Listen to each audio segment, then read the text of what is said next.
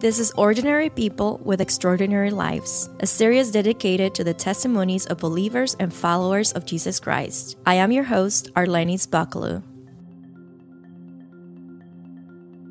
Welcome, everyone, to Ordinary People with Extraordinary Lives. I am your host, Arlenis. Thank you for joining us on a new episode. And it's always a joy to just come to you guys and spend our Tuesday with you uh, and just listening to testimony of salvation through the gospel of Jesus Christ. And uh, just a quick reminder, as I always do on every episode, uh, we would love to stay connected with you guys. And the way that we can do that is by following us on social media. You can find us on Facebook, Instagram, Twitter, and you can find the link on the show notes and it will take you directly to our accounts. And also subscribe to our podcast so you can be notified whenever we, we release a new episode. And again, you can find a, uh, the link on the show notes. And I'm just so grateful uh, just for the blessing that it is to be here every Tuesday listening to a testimony. And I know this episode was recorded actually the day after I share, well, not the day after, but the same week uh, when I share my testimony. And it was just really if you listen to to my uh, testimony, it was on episode one, and it was just really interesting to be sitting on the guest seat. And I just want to thank my husband for joining me on that episode. I know you're going to be hearing this a little bit later on, but actually, it was just recorded just a couple of days, or maybe a day after my episode. But it was really interesting just to be on the guest seat, so I know now what people go through. And I'm looking at my husband right now. he did such a wonderful job. I guess you guys probably agree, right? Hope I can have him back to host again another episode. but um, no, guys, it was just so wonderful. I know that I'm like taking this time to talk about it because we have pre-recorded all the other episodes that you probably have listened to or, or will be listening to um, very soon. And it was just a blessing to be able to finally just share with all of you what the Lord has done in my life. Um, and just to to to remember everything that the Lord has been doing in my life and also just to see how the Lord was in every part of my life. Like even when I was his enemy he was there protecting me and just caring for me. And uh, I think that was a great reminder for me and I hope that that can be a good reminder for my guest today, also. Absolutely. So, as I do every Tuesday, we do have an, uh, another guest, and his name is Mark. Welcome, Mark, to our podcast. Thank you so much for having me on the show. What an awesome privilege. I didn't think I'd be even worthy to face the camera of Arlenis and Richard's beautiful abode, and um, Andrea in the back over there. Awesome, awesome work. But thank you for having me. Yeah, it's a it's a pleasure to to to have you and thank you to our friend Landrace because yes. she was the one who told me about you. She introduced Richard and I to you, and I'm so grateful for that. And I'm looking forward for people to get to know you a little bit about you and you know what you do and well as much as you're going to be sharing today right yes absolutely all the secrets are going to come out now so all the juicy details yes. that i always say yes yes no, but thank you again. And um, Mark, as I like to do with every one of our guests, I like to ask them to share about their childhood, just from your upbringing with your family, what you're raised in a believing home, and you can just take it from there. Yeah. Sure. So I was hatched. Um, no, I'm just kidding. I was. Uh, she, t- she, took that seriously. That's how we're gonna start. Yeah. I'm like, I'm getting like. But, too, I think it's gonna start serious. yeah. Sorry. So yes, I was born and actually listening to one of your previous um, uh, sh- episodes. There was somebody that came on that grew up in or actually attended an independent fundamental Baptist church, mm. and that's where I was kind of born and raised. And think of again, and they brought this up last time King James only, legalistic, women don't wear pants, um, shirt and tie, all that, you know, Bible thumping, hooting, hollering, you know, jumping over the pews, you know, preaching kind of uh, a church. And it was, it was still, you know, good, uh, gospel centered. It's just very conservative and old school. Mm. Uh, so that's the kind of church that I came from. And, you know, I also grew up in a military home, even though I was more scared of my mom than my dad, who was in the military. So, um, but other than that, um, imagine just praying the sinner's prayer mm-hmm. at the age of eight and being shared the gospel Jesus Christ who died on the cross for our sins. Every all the elements were there. The only difference was the true understanding of salvation um, and the really biblical sense of salvation. So, And can you tell me a little bit about your background, where your family is from? Oh, absolutely. Where did you grow up and all yes, that? Yeah. yes. So I was born and raised in the mean streets of Bellflower, um, and uh, it wasn't that mean, but uh, it was a fun uh, childhood because I pretty much had a turtle shell on my back. We grew up moving from North Carolina to you know Texas and all the way all over the place. Yeah, Andrea's from there, so Yeah, we know yeah. how it goes. Uh, My brother lives there right now. Oh, Yeah, really? yeah, Great. Yeah, yeah. So, um, and my parents were. Uh, I was first. Gen- I'm first generation American. I guess you would call it. Um, but my parents came from the Philippines. They Mm-hmm. immigrated here, and back then when the borders were a little bit more understanding, I guess I don't know. And they explained a lot of uh, hardships that they went through in the Philippines that now we don't really tend to experience nowadays. And so I would say semi sheltered, semi, you know, spoiled life uh, compared to how they grew up. Um, I grew up with one brother who I found out later on that I had a brother. I didn't know I had a brother till I was uh, seven. Yeah, about 11 years old, my brother was in the Philippines, and he had to be left behind for the meantime because of uh, my parents were essentially escaping some trials and hardships that they went through in the Philippines. Uh, long story short, they end up my dad en- ends up becoming a ranger for uh, the 75th here in uh, the united states army and uh, just absolutely proud and happy that he's the kind of hero i get to follow. Um, and he uh, my mother was really angry wrote the president a letter and the department of defense actually mailed back within a week and said uh, I'm so sorry that your son hasn't made it here yet. My, you know, I understand your husband's been serving our country. We got him a ticket. He's coming next week. And that's when I found out I had a brother. Yeah. So And why didn't they tell you that you had a brother in the Philippines? maybe because I was just dumb.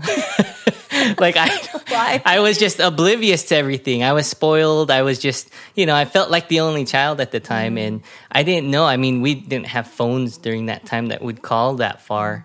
Um, you'd have to get those prepaid. I'm dating mm-hmm. myself here, but you have to get those prepaid phone cards to mm-hmm. get that through and talk to them. But their goal was hopefully within a you know certain amount of time they could get him over to the United States with them, and Yeah. it happened. And yeah, he's doing well. He's got a family now. And he lives here in the States. and- Yes. wow. Yes, ma'am. So, and then are your parents then at this point in your childhood, they're believers? Absolutely. yeah, they are. They are. So, what was it like? Like, um, how were they? Were they teaching you the Word of God? Like, how how did they manage to you know to teach you about sin or the Yes. gospel? Like, what was it like at home? So growing up in my parents' home uh, was full of love and reprimand, but they were just as fast to love as to reprimand. And one of the things that I remember my dad enforced me and my brother to do was to read, um, starting in John, to read three chapters of the Bible every single day. And we had to read it, and at I will admit, when I was young, it was just a religious thing. It was just going through the motions. That w- that's what we did. Yeah. Um, sooner or later, we ended up getting really close with one of the pastors, uh, Wences Soliano. He passed away, and he actually go, there's a church here in Canoga Park that that's where we would attend, and we'd commute from Riverside. And there came a point in time where my dad was heavily involved in ministry, and that people were trying to elect him to be the pastor of the the work there. So um, when it came down to um, the Bible in our home, it was first and foremost. I like to call my parents truth seekers, you know, and so it's been a blessing um, to see them growing. And I guess I'll touch on that part later in my testimony of how I had to kind of confront them about some things. So, and then you said then, uh, what about your teenage years? What's happening when you're a teenager? Like, are you living the Christian life, Oh, or man. what is it like for you in, Oh, in those years? Yes. So I was, I guess in Spanish, uh, doble cara. so two faced. Yeah. And uh, it, there, you can easily portray yourself if you grow up in that environment as one, one way, you know, and you know the do's and don'ts. I think I'm just repeating what one of your guests said last time, which is you know how to get away with things. You know, just if you say sir, ma'am, immediately everybody's like, oh, this is like a really good kid, you know. and little did they know that the horns were growing ever so greatly, you know. Um, so that was something that um, I battled uh, going growing up as a teenager was practically living two lives, you know, falling to um, sexual immorality and um, just uh, pride and lots of um, selfishness, and then portraying amongst the adults or whoever else around you that hey no this is the good kid that might be a pastor one day you know. You hear that stuff and man does it you know um, remind me of how wretched and sinful i still am you know And so, what happens then? Like, um, did did anyone notice that you were living this two life, or how far does Mm-hmm. it go in your in your life? How how, how long can you fake it? That That's a great question. And so faking and and and living a double standard kind of life um, forced me to be ge- become more genuine. Now, I want to make it clear is that genuinity is not Christianity in its by itself. You know, because I did. Uh, I mean, I would just turn away from those sins and and just be very open and blunt with people um, and just be very open and that's something that people appreciated you know but that alone doesn't cover the the wretchedness within me you know and so eventually yes it, it will come out it will reveal itself and it's an ugly face and it's something that everybody uh, should be very cognizant of about, about i believe yeah did anyone confront you? Did yes, anyone- yes, did- yes. did Um, so a lot of the uh, uh, church uh, people would ask me like, "Hey, um, what? Why do you? Why do you act a certain way here and act a certain different way at home?" And it's mainly that my family, um, because I would say that I'm a lot harder on my family. I have like. Uh, big expectations and and and you know I like that's my clan in a sense you know um, but ultimately they like for example i'll give this as an example. I remember i was teaching sunday school uh, at our church my past church and i remember my mom being on time every time she knew i was going to teach sunday school. And i remember scolding her. I told her why are you doing you know why are you coming on time when it, i'm teaching? It's like well because i don't like everybody else in your ma-" and so i'm just like you can't do that. And then out in the open, you know, I'm hugging my mom or, you know, so mm. you see the difference. It doesn't match, you know. Mm-hmm. Um, little did I know is that Romans 2 4 talks about, or did you not forget the patience, the kindness, the forbearance that God gave us that leads us to repentance, mm-hmm. you know, and it's the same way. Everybody has a different walk in their you know period of growth in their life and you know for my mom i mean uh, was i right? Sure she should be on time right uh, to every sunday school because she's not going there for her son to, to hear her son teach sunday school. But for god's word and for the edification and for encouraging fellow believers around her. Um, but could i have done it in a different way? Absolutely. More grace. Yeah. Yeah, because we've we have been given much grace, right? absolutely From the Lord. So more than i deserve Yeah. And so th- did you did you follow your your dad's steps? Like did you go to did you join the army or some sort of like, you know? So, like every Asian, we always just get good grades, be a doctor, you know, or a Filipino, be a nurse or work for the post office or something. So, um, that's usually the the avenue or the route that they give us. But I'm a black sheep, I think, um, and I ended up going to uh, I well, I really love the science. Um, I love clinical lab science. That's what I tried to enter microscopy, you know, studying diseases and things like that. So that was my goal. I went to UCR, and uh, it was just like a great time. But I realized either I was just a little too slow or something. I don't know what happened, but God said, "Door shut, door shut, door shut." My mm-hmm. dad eventually tells me, "Hey, why don't you try out a stable job? Why don't you work for the sheriff's department?" Mm-hmm. And I'm like, "Have you seen me?" like, I mean, I don't know, but it's just I don't really look like the sheriff's department type, you know? Like if you called 911 and I showed up and they'd be like, you know, who gave this kid a gun and why is he at my house? You know, like, so, um, I just, I was just like, no way, you know? And I end up applying, and it was nerve wracking. The my background investigator, I love the guy, uh, Mitch Downey. He tells me, um, he said, I, I have a 0.02% pass rate for all my applicants. And here I am, being the slow Asian that I am, trying to like 99 point, oh, 99.8.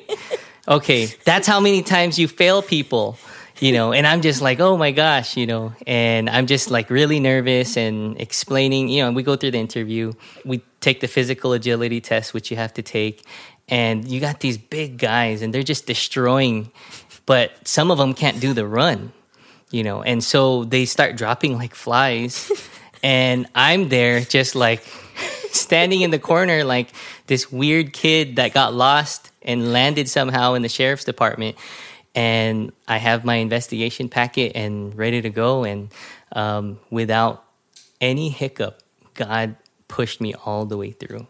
Wow. Zero hiccups. I even got a speeding ticket once, like in the like in the middle of applying for the next pr- promotion, you know.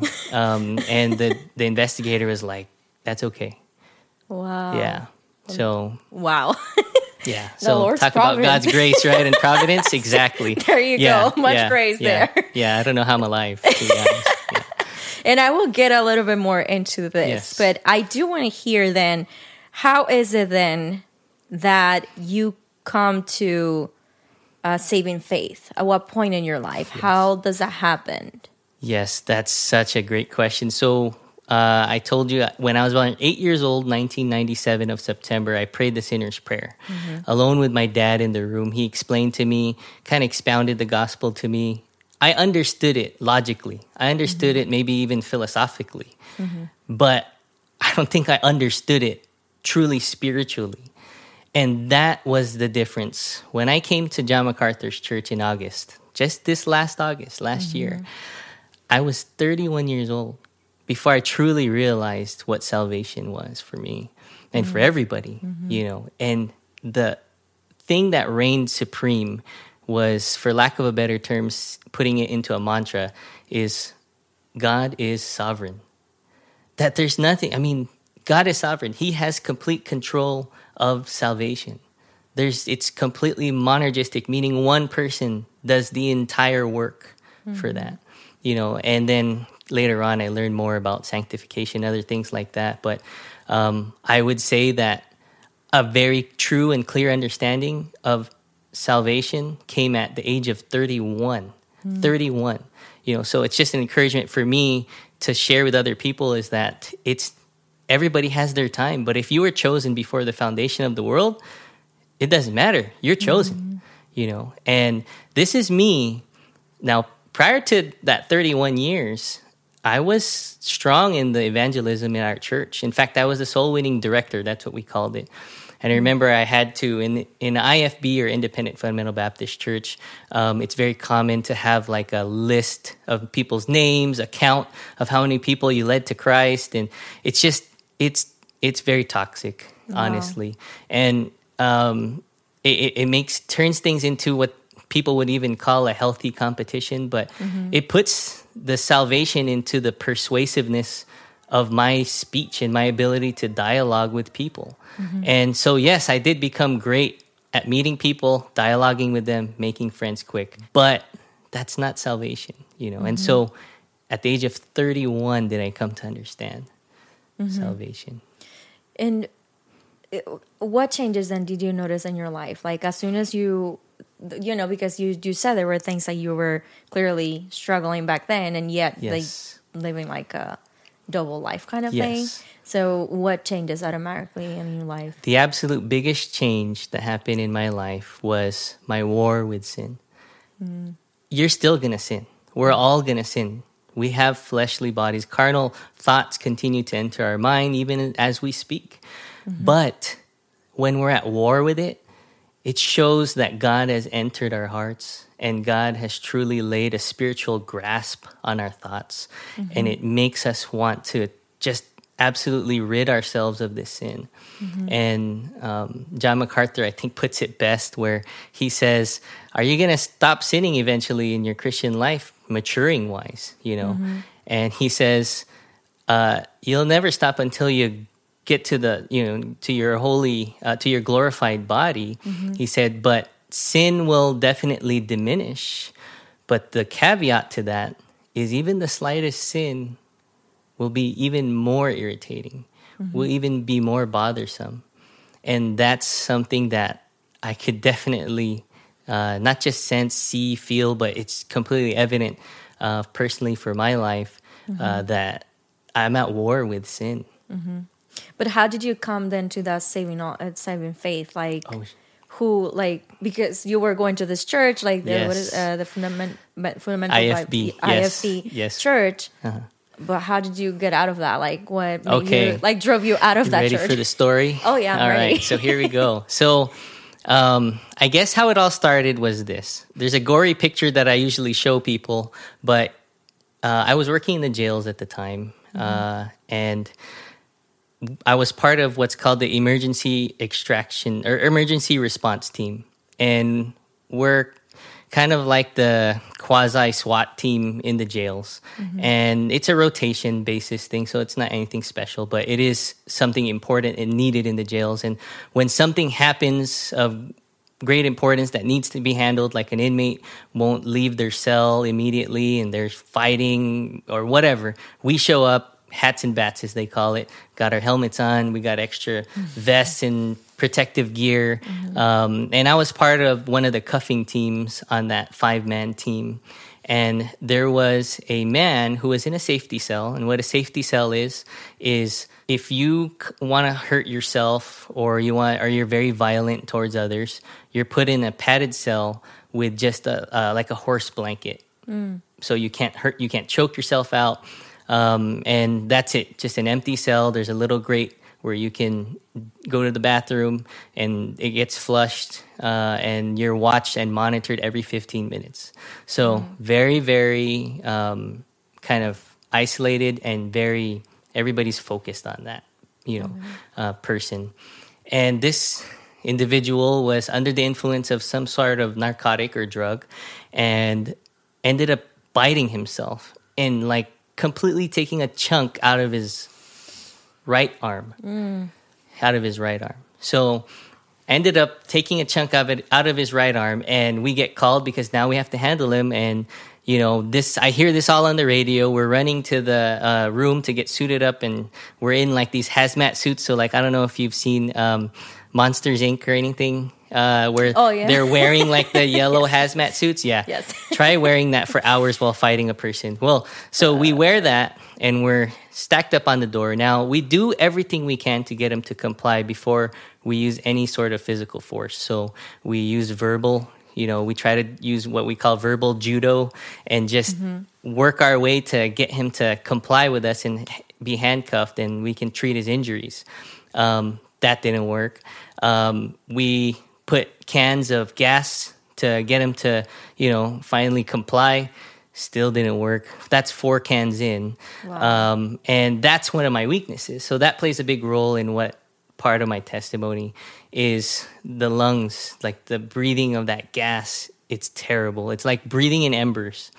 And so we go in, um, and before we go in, actually, we throw what's called a sting ball grenade, and that's just to shock a person. It has these little rubber pellets that just burst and just like it's honestly not really that painful, um, but it's more of like the the loud explosion and the shock that you know, and all of these things you know we've kind we've had to experience and throw the gas we've experienced ourselves, you know. So um, I'm here stacked up. My my uh, assignment is to grab his right arm, and it was just like nerve wracking because in at that time I had been on for about four years, and I had not experienced or heard a story like this where a dude's just eating himself, and I thought I was gonna meet with patient zero for the next zombie apocalypse, and Brad Pitt was gonna come bursting through the door and It's going to be like the World War Z two movie or something. But I was nervous, and yeah. we all came in. Um, everybody did their part. Now, one of my partners um, got his mask dislodged, and he started coughing and and he bailed out.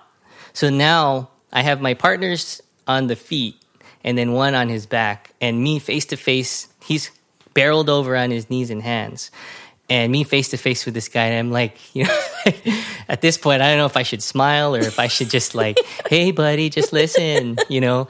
And in my head, I'm just like, what's gonna happen? We end up continuing to wrestle with him, but my mask gets dislodged as well, and I'm breathing in these fumes, and we just we hunker down and we get him taken care of. Later on in the hospital, just for information later on, he bites his finger off. So he's just completely out of it. And that's what drugs do to you. So don't do drugs. So, um, and uh, I remember getting really sick after that. Mm. I ended up catching pneumonia. Mm.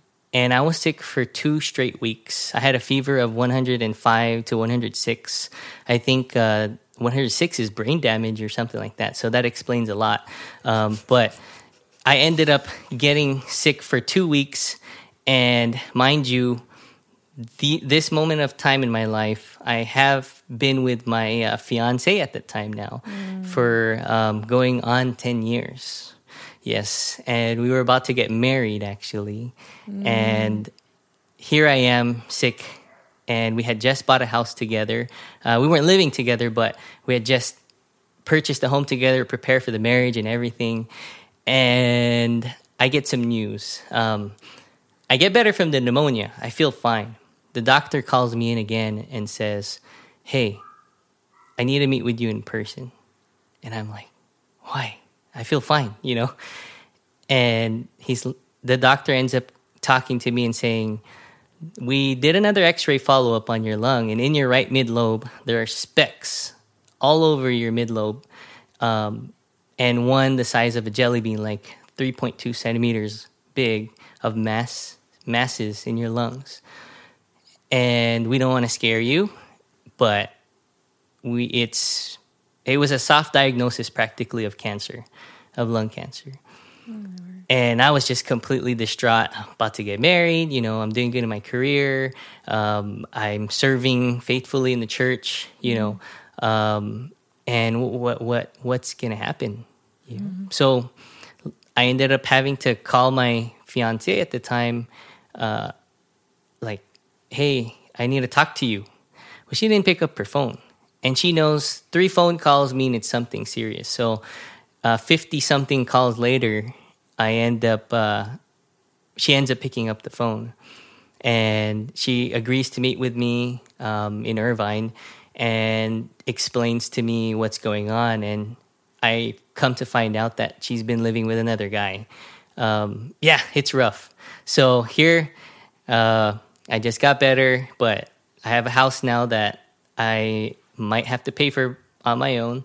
Um, and I find out that I might have cancer and I find out that 10 years is down the drain. So. I don't know if you could imagine the amount of depression that hit me hard. Um, the darkness that I went through during those times was uh, uh, inexplicable. I couldn't, I mean, I, I had very, very dark thoughts and I mean, here comes the, the here comes my finesse with living a double standard life though is nobody knew. Mm-hmm. i was able to put on the fake smile. I was able to put on the uh, the facade in front of everybody. Hey this is one of our church leaders or our preachers you know who uh, i was able to put all but at that point when your fiance is not showing up to church with you or when you're just absolutely crying in the bathroom and someone hears that Mm. How much more can you hide? And that's the beauty about God's light and His grace and His love is that you can't hide. Mm-hmm. There is nowhere to hide with God. Sin will find its way out, and God will find His way in. Mm-hmm. You know, and I had no uh, recollection anymore of wanting to continue with marriage and wanting to continue with life. Uh, it was rough. I remember um, eventually I did. Uh, it, one of the most funniest moments, if I could be a fly on the wall of my life in my history, um, the night that I drove. Okay, so let me back it up here a little bit. When I found that out, my uh, my ex, I decided I wanted to meet the two of them.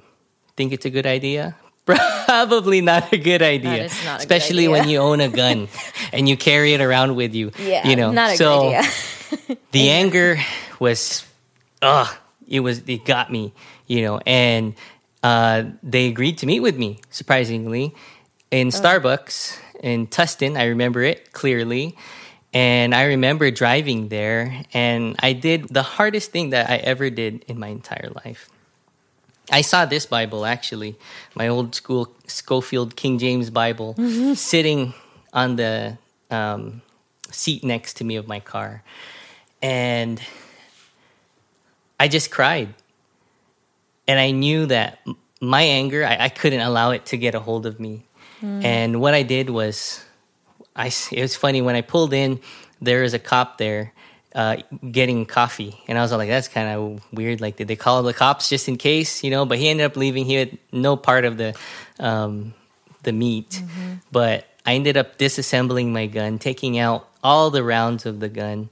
Um, uh, I'm, I'm talking dismantling it as much as I could, uh, and I ended up putting the bullets in the trunk. You know, locking the rest of the pieces of the gun in the uh, glove compartment. That way, it was a fail safe for me. If I got angry, I knew that he would have some time to run because I'd have to unlock and, di- and then assemble and then like wait you know come back I need to shoot you you know so that was something that uh, truly scripture helped me remember that and that's in first timothy 1 7 is for god had not given us the spirit of pe- fear but of power and of love and of a sound mind.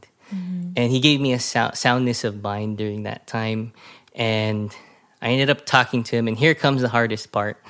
I asked him did you not know? Did you know that we were m- ready to get married in like literally two months?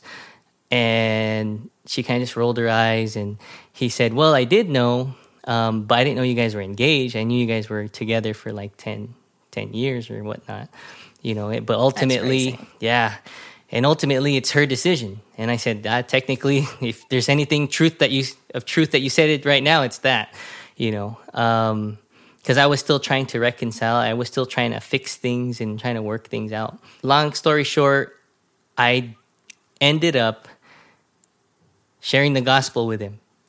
That was the hardest thing. You could pepper spray me three, ten times if you want, but I did not want to do that. I remember just I felt like I was looking into the devil's eyes. That's how, like, I can't believe I'm doing this right now, you know. But because of the love that God, it's not my own love, you know, but because of the love that God gave me, that I wanted them to see that this is a problem, this is a sin, you know, and ultimately, um, I still shared the gospel in a very Arminian way, and Arminian meaning decision based. You know, mm-hmm. pray this prayer, and he prayed the prayer with me. He, he was kind enough to oblige, you know, but hopefully that doesn't make him think he's a Christian now. Mm. Hope. And mm-hmm. this uh, girl, she used she was part of your church, right? Yes. So she was a Christian, quote unquote. Yes, yes. And um, honestly, it could have just been a season of sin that was just super bad and slipped in her life. I mean, I don't, I, it's not my part to judge her. Mm-hmm. Yeah, yeah. Um, I don't know if she's saved or not. And that's, I haven't had contact with her very uh, often, um, only to get, you know, the house situated. But other than that, um, she even served with me uh, in a very genuine way. Uh, it- like we, I hosted a youth camp for our church, and it's youth camps from our churches from all over. I mean, from Canada all the way to the Southern California, and we hosted like a hundred plus youth camp, uh, and it was great. And she was my partner, and she was she she did well, you know, and the genuineness showed. But like I said, genuineness doesn't equal Christianity. You can be genuinely in a suit and tie in church or in a nice dress, singing your heart out, and can it be? And still not understand one lick of the lyrics. I don't know where she is spiritually, but that's something that uh, uh, I was praying for during the um, sharing the gospel to him. I ended up going home, and one of the funniest things, the fly on the wall part, was I drove to an In and Out, and I was crying my eyes out, and I was like not just crying like like like tears coming down, but like screaming, and I remember calling my brother. Uh, I love my brother so much, and I called him and I said, "Kuya," because that's the way to say older brother. Kuya, I said she left me and she left me for another guy and I have cancer. And I'm in the middle of the drive through and the guy's like ready to hand me my food. And he's just like, it's on us.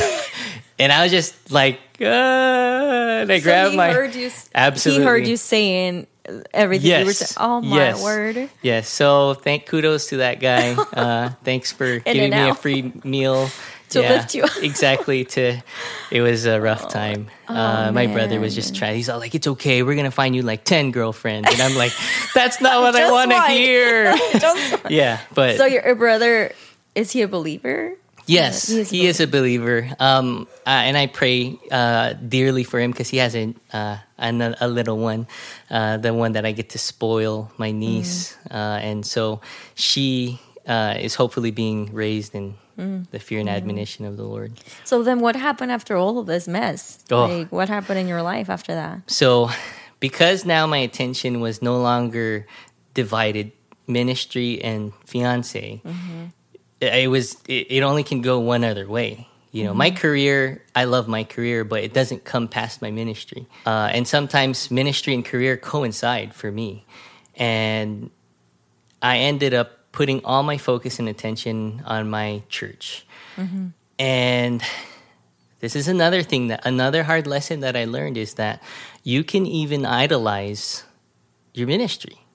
You can put them so far high up on a pedestal, the people that you love.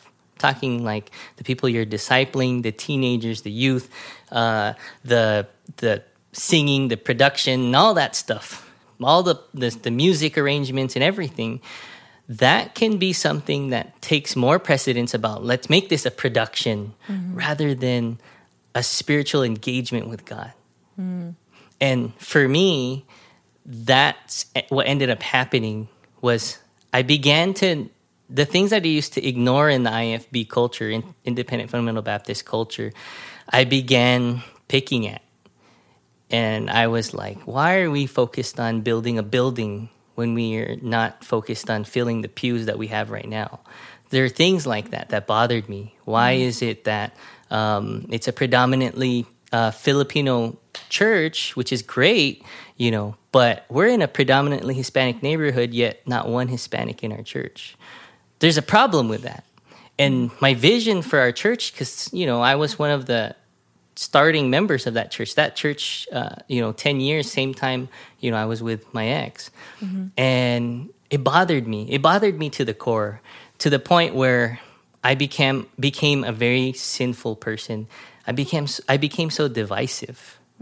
I began hearing the problems of the people. They would bring it up to me, and they would say, "Hey, I didn't like this," or "I didn't," you know. And so I became the mouthpiece or the the voice box and bringing it up to the leadership. But then when it would be brought up to them and it wouldn't be addressed, it became a problem for me because, well, like, let's do something about it. And in Filipino culture and IFB culture at that, uh, there, there's a strong sense of hierarchy with the pastor. I love, and again, I always quote John MacArthur, but there's other people that I, I'll eventually quote. But John MacArthur said, What kind of authority does a pastor have over you? And he said, None. I don't I don't tell you who to marry. I don't tell you if you can date this person or not. I don't tell you what clothes to wear, what car to drive. He said, the only thing I could tell you is what God presents to me through the Bible, through scripture. Anything extra biblical is has nothing to do with how I ought to do my service as a pastor for, you know, for him. Mm-hmm. And uh, that you know definitely resonated me very well and then i just did the wrong thing i i completely started creating factions within the church, you know, and saying like, "Hey, you agree with this, right? You're the one who came to me and told me this bothered you. Now let's go handle it and come to me together." And sometimes I would admit I felt like a Uriah, just up in the front line, and then people just stepped back and didn't want to address the issue as well, and they would mm. just be quiet because you don't challenge the pastor in an IFB church. Wow. You know, the authoritarianism is very, very steep. Ended up, people started hating me. And I became very bitter. Oh. And I became very angry. And it just, again, a picture of the depraved nature of my unrepentance and mm-hmm. this kind of two sided life.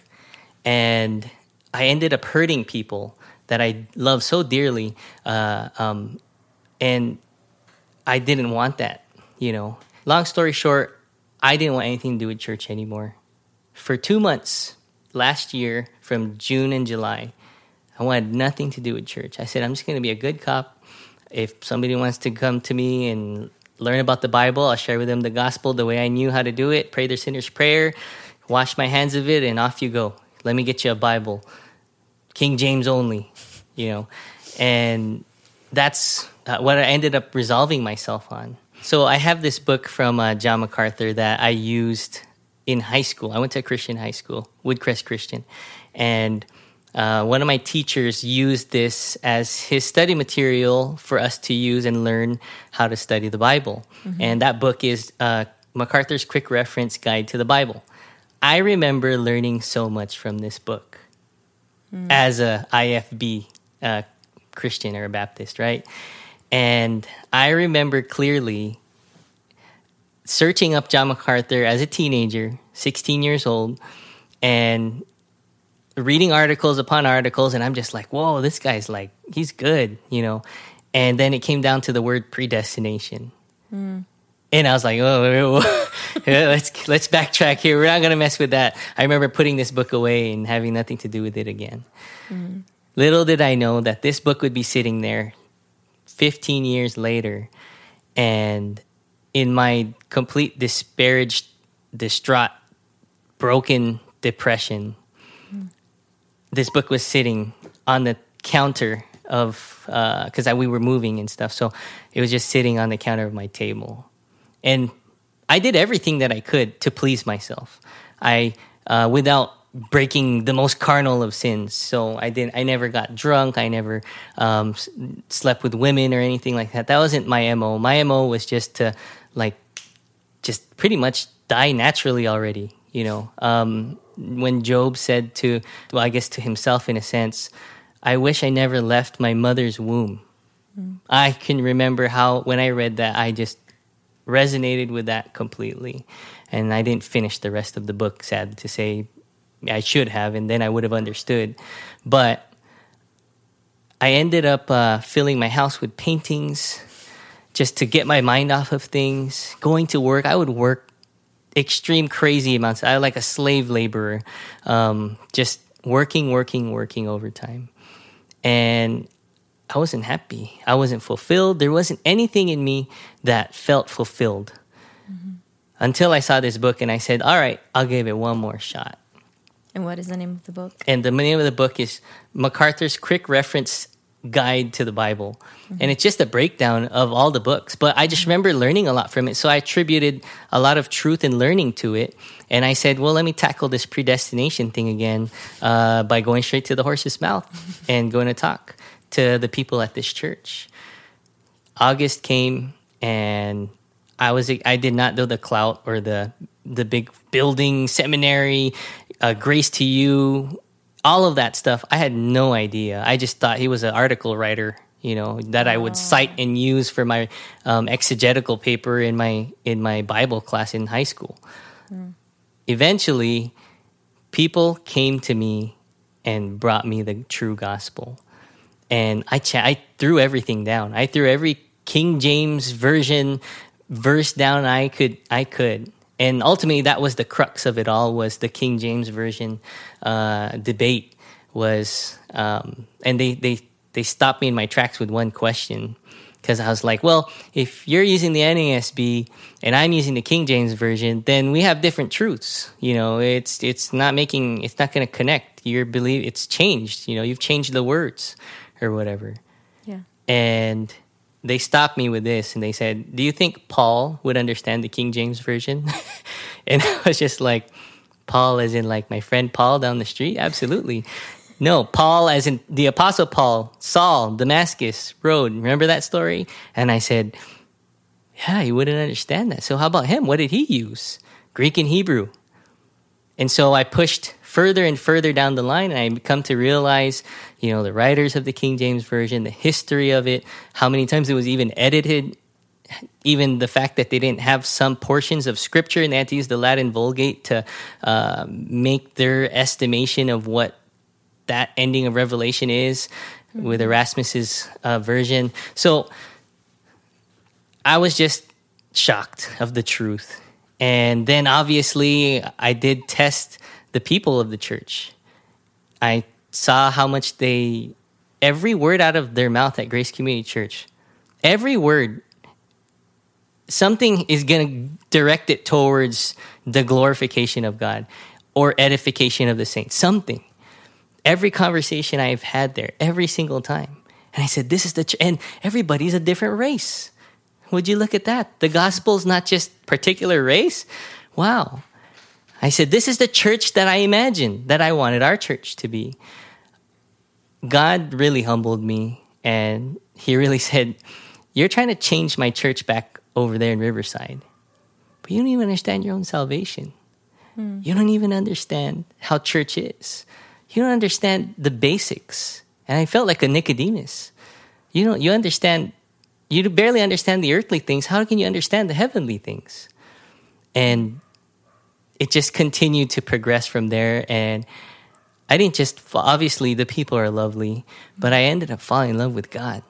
I mm-hmm. came there for that sole reason is to find God. And in reality, He's the one that found me. I, I was lost, blind. So. And how did you come to find Grace Community Church? Through this book. Through, the, through yeah. book? I just searched so John just MacArthur. Oh, yeah. Okay. I didn't I've never heard his radio station. I, I, mean, I'm sure I have in just like if you listen to I mean Greg Laurie's on there too and all the other people, you know, but I never never really knew him. I even didn't even know his face, you know. Mm-hmm. Um and yeah, just So then what happened after because you so did that whole the whole change did it happen after you arrived to Grace like yeah oh. All those major changes like yeah you know so, you said you were dealing with depression it was so dark and yes. you were angry and all those I things. should, yeah I should probably tell you now that I'm not depressed anymore you know or any of that stuff. I also don't have lung cancer. Oh praise uh, when I went to the doctors the, for the follow-ups uh, and by mind you this was months before I found out that it was gone. They told me, Do you pray? And I said, Absolutely, I pray. My church prays for me too, uh, the one Riverside. And they said, Well, continue doing that because it's working. Mm. And I said, Is it gone? They said, Yeah, it's gone. And they couldn't even explain why. Wow. Yeah. So it was a blessing for me. And then a month later, I ended up finding out I had uh, kidney or liver failure. Um, I don't even drink. yeah. But uh, my liver enzymes were high, I guess. Mm-hmm. And um, they just said it, it's a it's a farce as well. It normalized again. So just a lot of things happened all at one time and just weighed heavy on me and the depression sank and it reminds me of um, william cowper i don't know if you've read portions of his his story um, but he was very depressed person as well um, all the way to the end of his christianity he attempted suicide multiple times, was unsuccessful, and realized that God had to be the one to arbitrate whether or not he lives or dies. And um, and through him and John Bunyan, who was imprisoned, and and David Brainerd, who who died at the age of 29 from tuberculosis, and the daughter of Jonathan Edwards took care of him in his home and died the same of tuberculosis at the age of 19 and you're just like these people suffered mm-hmm. and people think that suffering is a terrible thing suffering is a reminder that God is the only source of deliverance mm-hmm. and that's what pushed me now to even want to come here and and and and share this is because there's people hurting all over the place. That's what I saw in church in uh, the the ministry that we I've been able to partake in, and people think that it's a terrible thing and why would God do such a thing and all it is is it's to remind us how much we need to cling to Christ, how much we mm-hmm. need to cling to God, how much we're so self-centered that we worry about our own suffering. And, and you read in Acts, I think chapter five, when uh, Pastor Paul Twiss talked about it, where how great is it that Peter said after he was flogged and beaten by the same council members that put Jesus Christ on trial, how great is it that he was able to be considered worthy of suffering for Christ's name's sake? Mm-hmm. And I think that's a problem that we have with modern day Christians is that people aren't being persecuted, people aren't being aren't suffering for their for Christ, you know. Mm-hmm. And if they do feel a little bit of heat under the, under their bellies, all of a sudden the you know woe is me, and I need to post this and I need to post that, and I need somebody to come over and you know, but it's the Bible, it's it's God's word. That's all sufficient. That's all we mm-hmm. need, you know. And so when I learned all about you know biblical understanding of truth.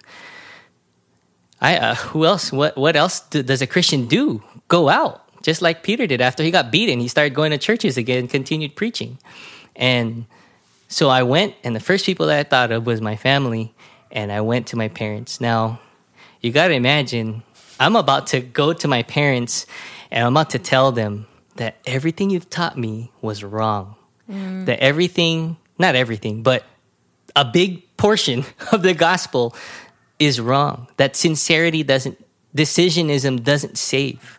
It's the fact that Christ, in his all sovereign will, saves us, transforms us, changes that heart of stone into a heart of flesh, embeds with us the spirit, and then not only that, causes us to walk in his statutes in Ezekiel. Mm-hmm. And gotta imagine like the the nerve wracking moment, like I mean, of course I want them to be saved, you know, and I, I want them to understand that. And I go three weeks later after being uh, immersed in the teaching of John MacArthur and the other pastors at the church. The I mean, even you guys just converse, com- having conversations with the members. Mm-hmm. I share with my parents, and their minds were blown. And that's and how I knew this was because the following day, my mom and dad called me and they said, "Son, I've never ever read the Bible this way before." Wow. And then you have them reading their Bible all over again.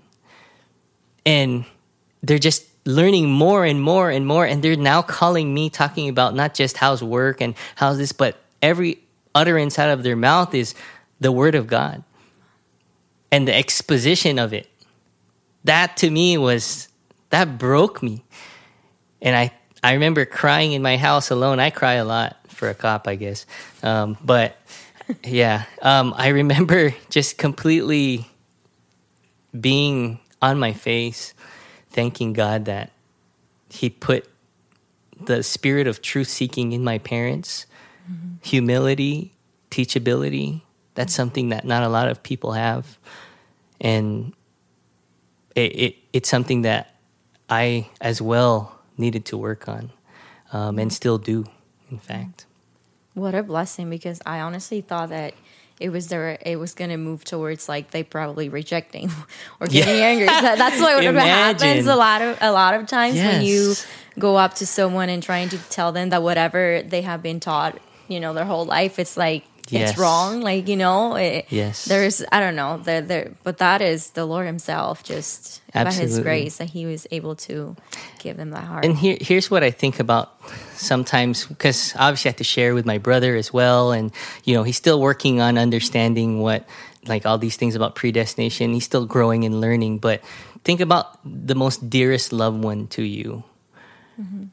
how much do you want them to be saved like a thousand percent, right? Mm-hmm. Of course, you want them to be saved. Either they grew up with you, you were raised by them, whatever it may be.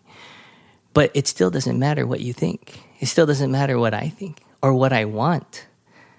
Ultimately, our desires as we mature as Christians change. And the very pinnacle of that desire is to glorify God.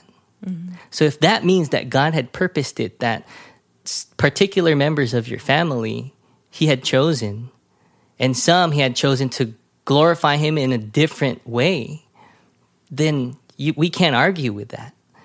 And that's hard to accept. Um, I maybe I could share a verse real quick out of the Legacy course. Standard Bible. Uh, love this A version. little promotion for the Legacy Yes. Standard Bible. So Find them you- on you're the gonna- Instagram and Facebook and Twitter, even Twitter. Yes, come out to uh, Shepherd's Conference. I think they're gonna be selling For the men, though. them. Yes. Oh, for the men, absolutely. Shepherd's Conference. Yes. They will get Um.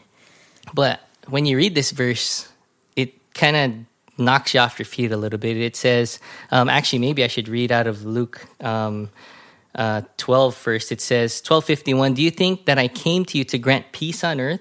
I tell you, no, but rather division. For from now on, five members in one household will be divided three against two and two against three. They will be divided.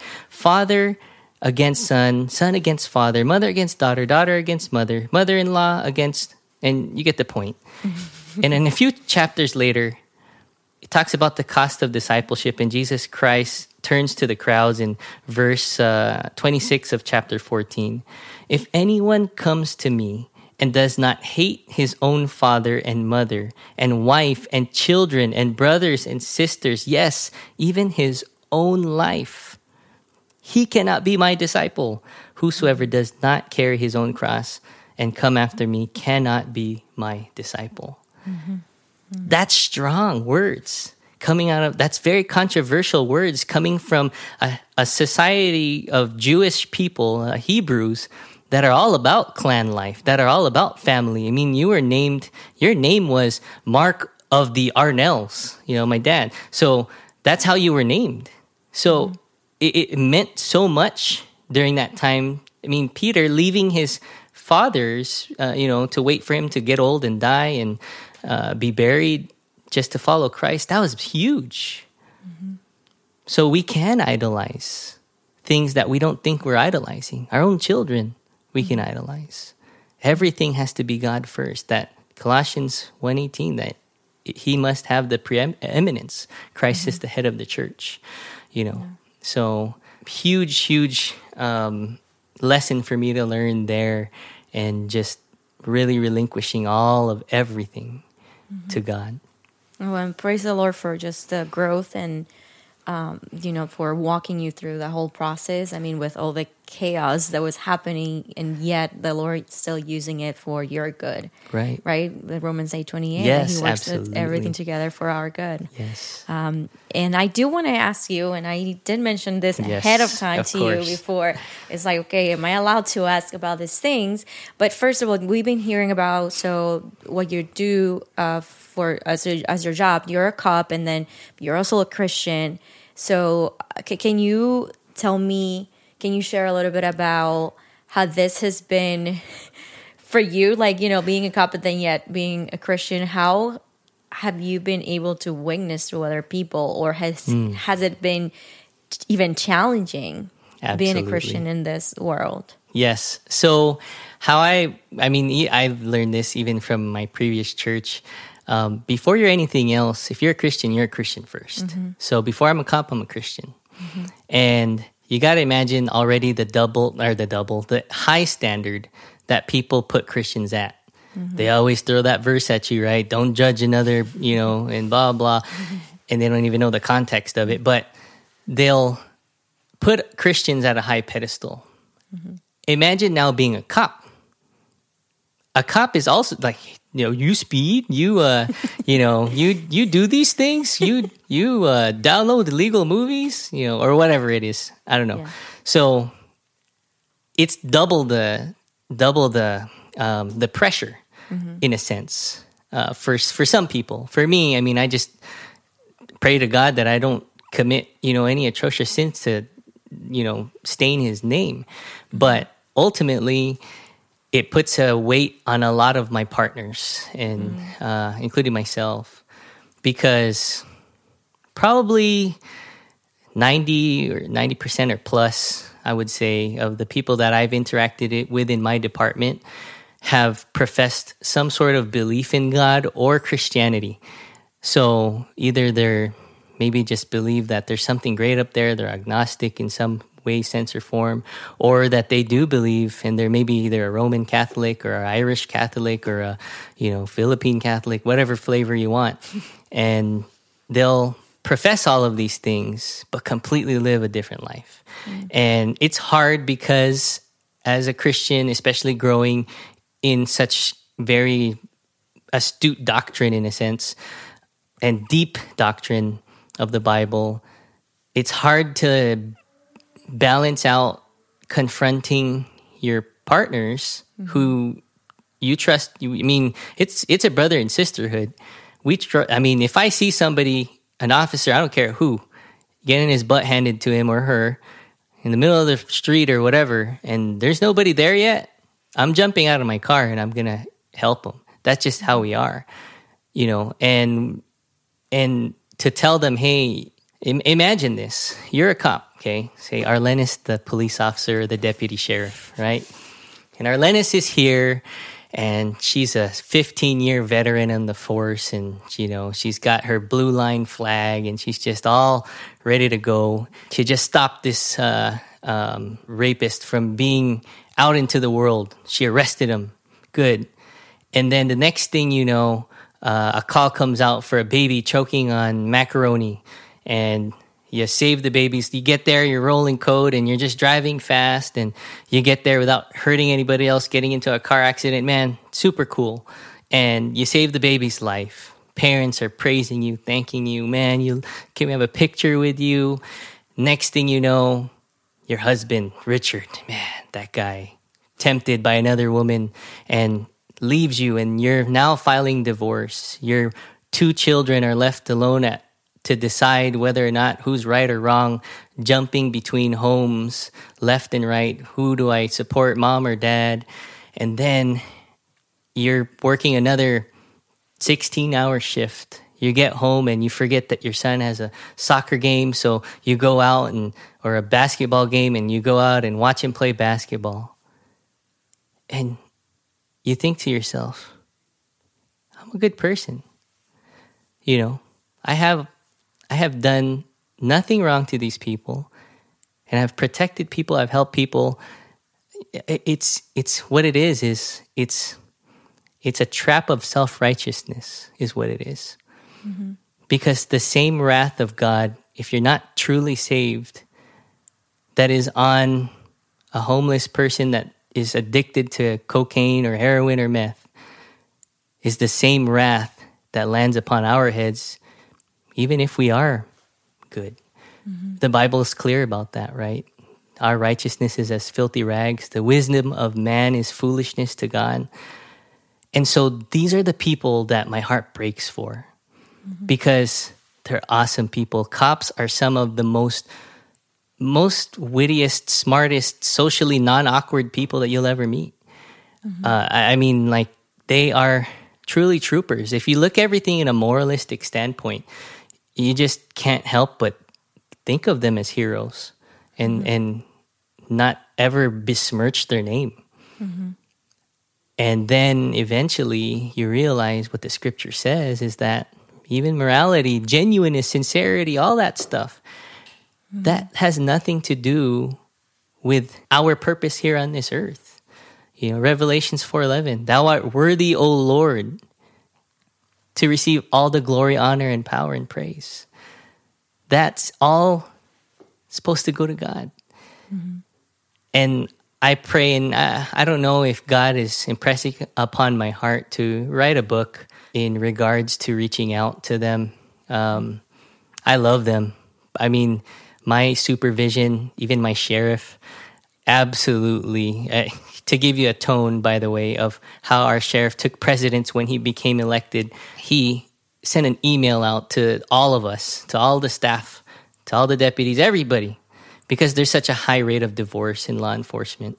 It's, I think, at 60 something percent, 68% wow. divorce rate. He said this He said, if you can't, it's something along the lines of this if you can't control yourself in your marriage, in other words, if you can't be faithful to your spouse, then you have no rhyme or reason in being in our department. Mm. And I was like, praise God. Mm-hmm. Amen. You know, and people who have gone through that and maybe have committed that sin, like my ex, for example, they can they can grow just as much. They can change and mature just as much if God is is in them. Mm-hmm. You know, so it's not that they're we're gonna cast them out. You know, we love. You know, Christ ate with the sinners. Mm-hmm. Imagine that. Um, I might have strayed away from your question, but mm-hmm. the difficulties, I guess, of sharing the gospel is, of course, I want to show professionalism. I don't want to um, shove Jesus down your throat and be a Jehovah's Witness cop kind of thing, knocking on your door or, or on my bicycle with a, you know, white shirt and red tie and just banging on everybody's door, telling them to repent and believe. But at the same time, if you get an opportunity and they open up, I'm not shying away from sharing the gospel. Mm-hmm. And sometimes that's exactly what they need to hear. And I've had opportunities uh, by God's grace to do so, and um, it's been a blessing to do that as well. And you mentioned just uh, um, recently that cops are to be, you know, for some people are like heroes. Like there's they've, they've so they seen they, they're seen to be like you know heroes because mm-hmm. obviously you know they're protecting and all of this. I think that changed a little bit in 2020, didn't it? Yep, absolutely. So uh, that's where I, I, I want to go now. Um, what was it like for you guys for your department like 2020 with all the craziness that was happening you know people very angry with the police yeah. they wanted to defund the police yes. and all these things um, what was it like for you guys sure so i was allowed to participate in all of the uh, riots that happened within our county and we were on call as well for uh, neighboring uh, counties and cities as you know as we were needed um, but seeing the anger of people, uh, the way I put it is this if you want to see every day you work the depravity of man in its most clearest picture, be a cop. Be a cop. I'm not saying other professions don't see this, but I'm saying is this is a good one to start with if you want to see it. If you really want to see the true sinful nature of man, be a cop. I remember just standing there and people threatening to throw bottles of pee at us and oh. um, feces and um, just rocks or whatever it may be. Um, praise God that we, you know, we have such talented people in our department that are just absolutely, man, they are just uh, like just so good at their job. You know, they they prevented so many things, and obviously I get to be part of it, but I'm nowhere near those guys. Um, but they, uh, just like our our SWAT teams and all that, all these special enforcement teams, and they they truly do care though um, about these people. And I, I even remember there was a guy that said Filipinos for Black Lives Matter sign.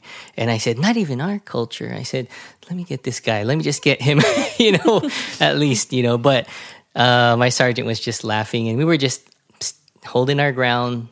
10,000 people plus wow. strolled through, broke the CVS, smashed the windows, vandalized, stole. Um, there was other things that they did and broke and stole. And it's just like, why? You know, mm. and then they want to defund us and all that stuff. But here's the thing is John MacArthur said this in one of his previous messages. We lose here on this earth. Mm-hmm. We lose. Mm-hmm. You know, and when Christ returns as the judge, he wins. Mm-hmm. And that's ultimately what we have to look forward to as Christians. There, there is a hope for Christians. Some people might, might ask me, I have, you know, there's supervision lieutenants and stuff that thank us uh, in our briefings and things that say, hey, we're retiring, but man, thank you guys. Thank God for you guys that your guys are staying because there's departments that have a skeleton crew, ours even being some of them, um, but that just people have left. People have no longer thought that, hey, the pay is not good enough anymore. It, you just have to think of it as this is if you're truly a Christian, your ultimate goal is to glorify God and evil needs to be restrained, as it says in the Bible. And so we're there to do that. Now, are we perfect? Are we truly heroes? Are we the men and women in blue, tan, and green that just completely embody what a, what perfection is and heroes are? Absolutely not. We're completely flawed just as much as anybody else. Yeah. The uniform makes no difference. The mm-hmm. only difference that is within us is God. Mm-hmm. And you know because of everything that was happening and obviously everyone is just like seems like to make not the cops obviously every cop mm-hmm. now it's a bad cop and everyone is bad right? Mm-hmm. So did that did that bring any sense like of fear in you in you in you guys like as far as like to perform the job that you're supposed to do because you don't want to do something wrong or you don't want this to be your case now that something like this like what happened in 2020 Right. and i'm referring to the george floyd situation that Yes. happened last year Yes. uh, for anyone who do not know what, Yes. what i'm referring I hope to you guys know by now. yeah, Yeah, i hope if not just go go just just go share a search on google and find out the what Mm-hmm. the george uh, george floyd case so did that uh, bring any fear in you guys uh, as far as like to perform your duties and your responsibility as a cop because of you know you don't want this probably to be your case uh, of what uh, you know to happen to you Absolutely. I don't want to end up on the six o'clock news and just be like, uh, Filipino boy. Uh, anyways, so yes, I was just extremely blessed, however, to be surrounded by such trained individuals that will not neglect officer safety, that will not hesitate to act. And not only that, when the new sheriff came in, he was handle business. He was all about handling business mm. where it needed to be handled and never and he was just as hard or is I should say just as hard on those who do wrong. Like I said, the precedents he made was that email where even their our own personal lives, which is through you know because of the divorce rate, even that he he took a, a jab at. Mm. So imagine how much more if it's legal matters. If there is an, an excessive use of force, they are absolutely reprimanded to the highest degree because that's what it's about. It's about integrity. Yeah. And if people don't have any faith in their department, and that's why our county is just people love when people talk about the sheriff and the department you know people wave with all five fingers you know they actually care. They don't throw up gang signs or whatever and they they actually know that we're going to handle business because why? Because it's a department of integrity. And and the slip ups that do get uh, uh, addressed will be addressed accordingly. Um, so the hesitation I could definitely see it in just random videos you'd see on your news media or feed or whatever of cops who just like, yeah, you should probably shoot the guy by now. He's already pointing a gun at you. It, it, it but because of the the clout on media, and that's honestly only five percent of what the real population is. To be honest, there's a there is a silent majority. I want to affirm that with people, and I know this because I see it. Mm-hmm. People continuously thank me just last week somebody told me to roll my window down.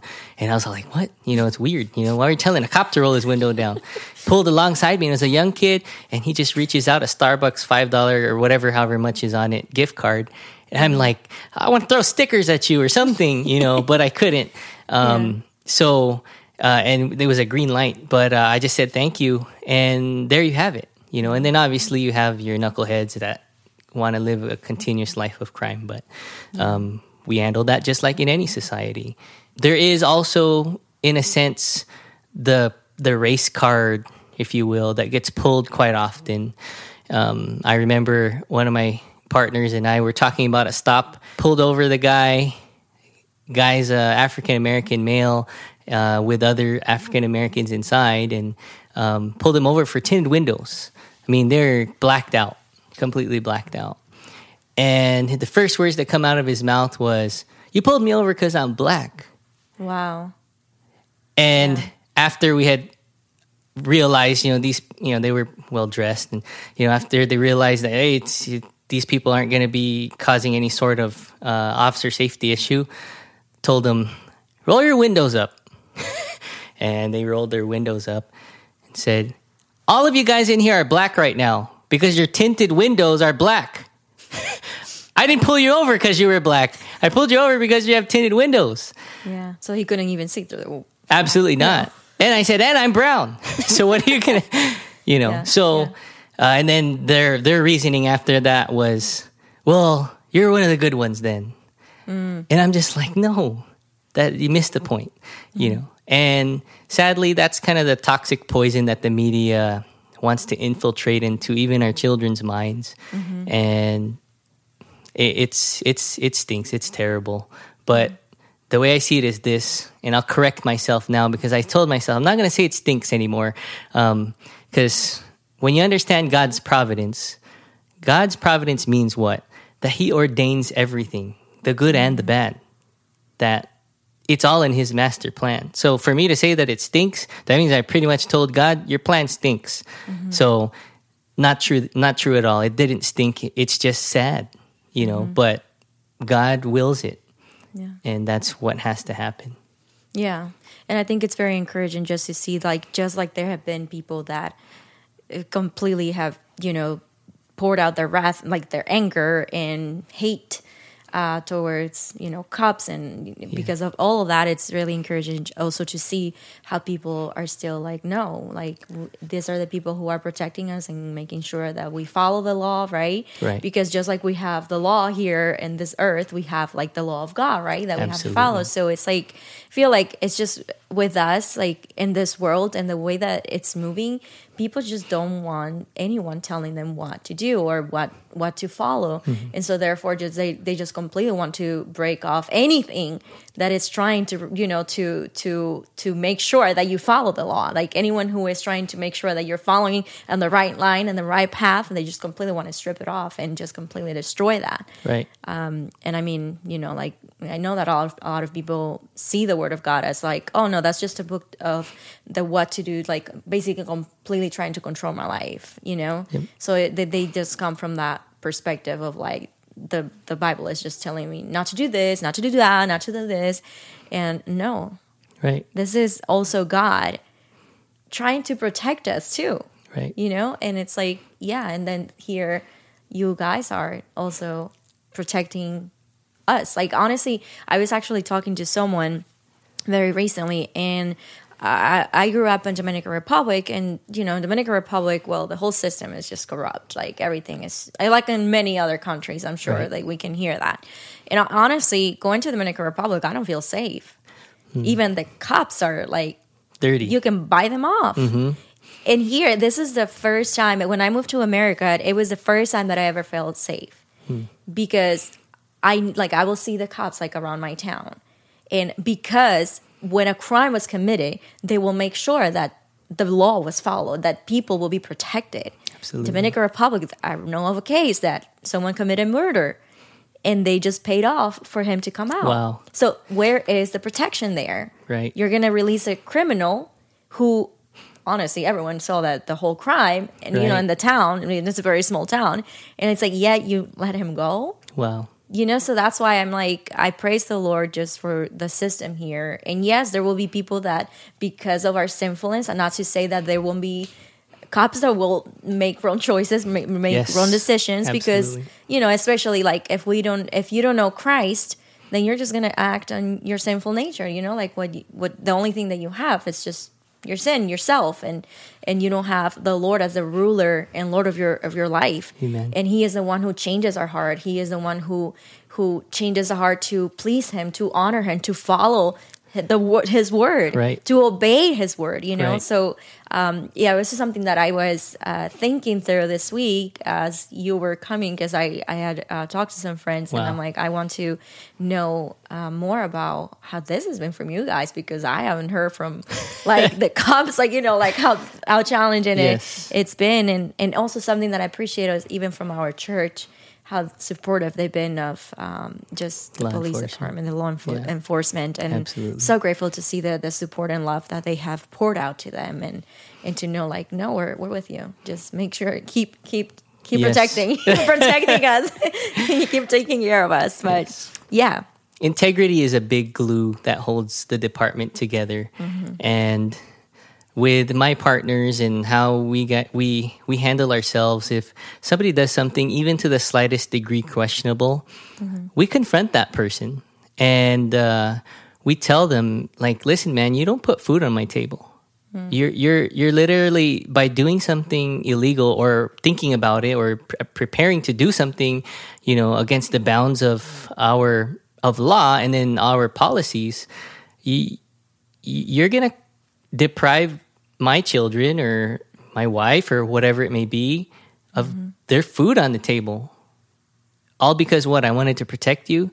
There is none of that. There is none of this um like we will cover each other you know. Um maybe to a to a slight degree if i'm being honest there there all of us are just truly careful about each other that we don't want our partner to lose their career you know. So we'll call them out and you know the saying is snitches get stitches not in the department.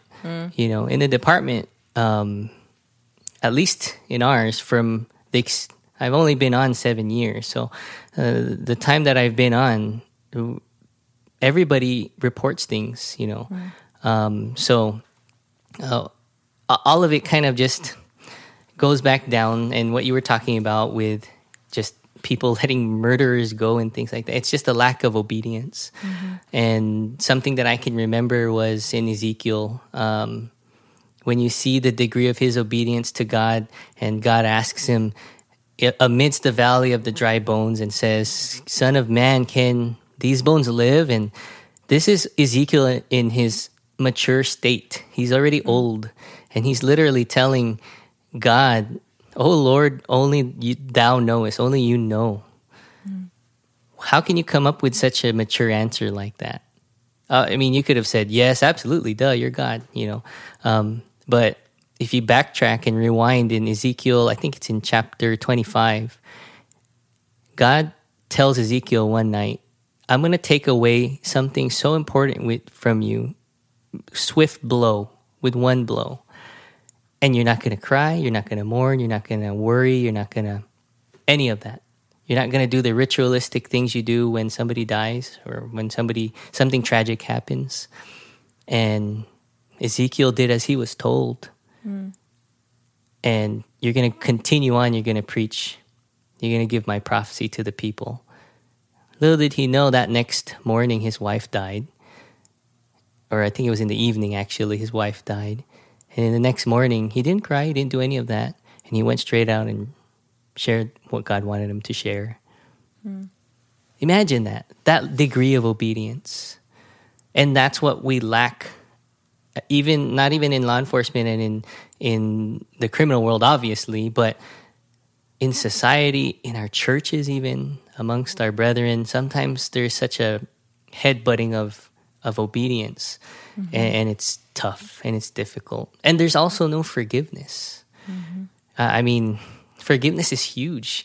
I'll tell you right now the people that uh, have hurt me in the past quite heavily um, like my ex i don't mind. I probably wouldn't have another romantic relationship with her but i as god is sovereign he's the one that controls everything. But um, when it comes down to forgiving her absolutely we could have dinner right now. I don't mind and the reason why is this people always say forgive and forget well if you forget then did you really forgive because if you think about it, when Christ died on the cross, Romans 5 8, God commendeth his love toward us in that while we were yet sinners, he still died for us. The memory was very vivid.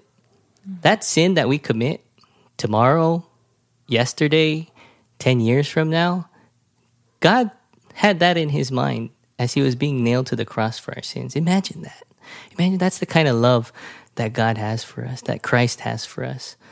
And you know, you, you, we're almost brought to tears because we see how much God truly remembers. And yet, we don't want to forgive the people that offend us. How? how? We have no right to withhold forgiveness from people. And that's something that is also, I think, the reason why the divorce rate is so high in the department and even in churches where people don't even want to talk to each other. It's it it's rough, you know. And anyways, I kind of went on a Oh, rabbit no, trail there, but wonderful. um, yeah. But yeah, it can be just a lack of forgiveness, not being willing to forgive, and we have been forgiven much yes, yes, by our Lord. Now I'm just gonna move on to our signature question. sure. And I think I know. Yeah, I we'll know. wrap this up. All right, so let's move on to our signature question. So three things that brings you joy. Three things. So I'm gonna cheat. Um, and because I'm a cop, we're cheaters. We we'll, we'll make sure we win. but um, the only thing I could think of is Christ. Nothing in comparison because I remember those two months that I had been strung up in my depression. Nothing gave me joy. Not even my own family. Mm-hmm. Not even anything. Zero things gave me joy. And it wasn't until Christ truly revealed himself in his, all his immaculate glory that I really saw this is the one source, the one tether of true joy and fulfillment that I can have. Nothing else can, re- they're so remote. That everything pales in comparison to Christ.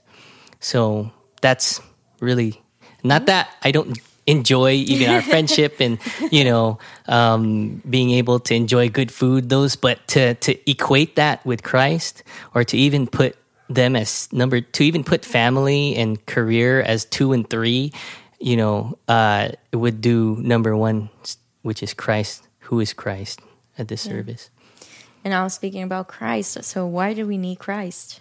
Christ is the very reason we get to say God is real.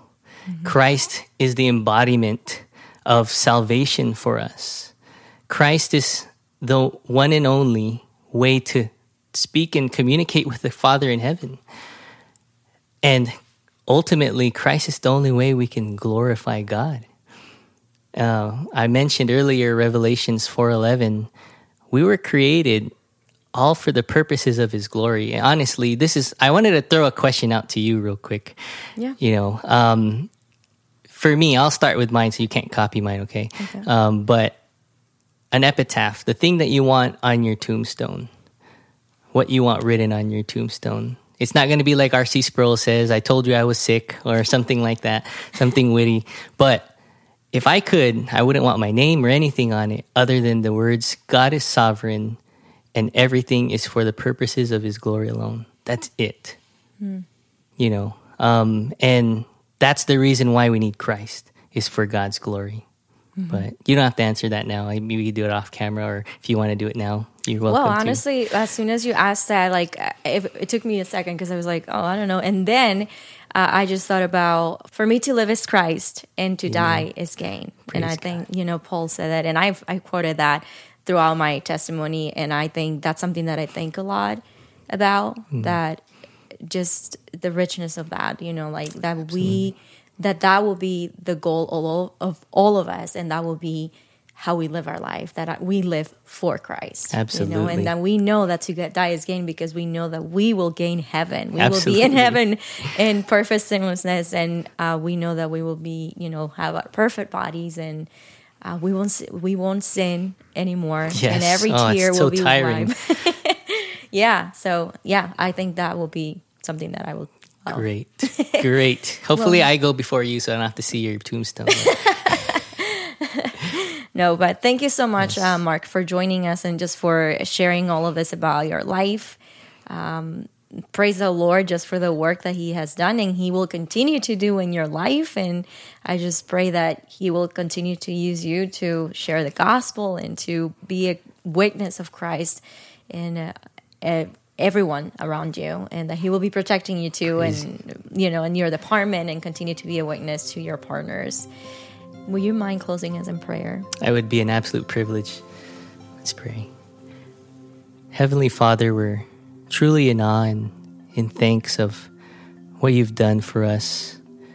You have given us so much that we don't deserve, and yet we have become so unfaithful, forgetful. Chronic amnesia runs through our veins, Lord, and I ask that we may remove ourselves from the busyness of this life, from being self centered, that we may look upon you, Look upon the cross. Look upon what Jesus Christ did for us and continues to do. The propitiation of our sins, Lord. And what a blessing it is that you have called us out, that you have created and enabled us to be bold. What a blessing it is to have this opportunity to reach people through media where in times past would not be available and you'd only hear the gospel by word of mouth by preachers that were sent. But now lord you can even hear the gospel here on a podcast on a youtube channel social media. And yet there are so many of us lord that are scared that are not not emboldened that are weak please lord Help us to not think about ourselves and help us to think about those who you called. Help us to share the gospel with as many people as we can. Thank you for Arlenis and Richard and um, the entire staff, Lord, here that does all this work. What a blessing it is that they're able to open this up and and even Andrea, Lord God, who works on the cameras and the sound equipment. What a blessing, Lord. And uh, may we continue to glorify and magnify your name, and that anyone who's listening to this, if they don't know you, Lord, please turn their hearts, change them, enable them, give them the faith, Lord, and strengthen the weaker Christians, Lord God, and help us to be bold enough to walk alongside and discern those who are around us that need assistance, that need work, and uh, help us as well to more importantly work on ourselves that we may seek a higher degree of sanctification, be consecrated to your holiness. Again, we want to give you all the praise, glory, and thanks in Jesus' name. Amen. Amen.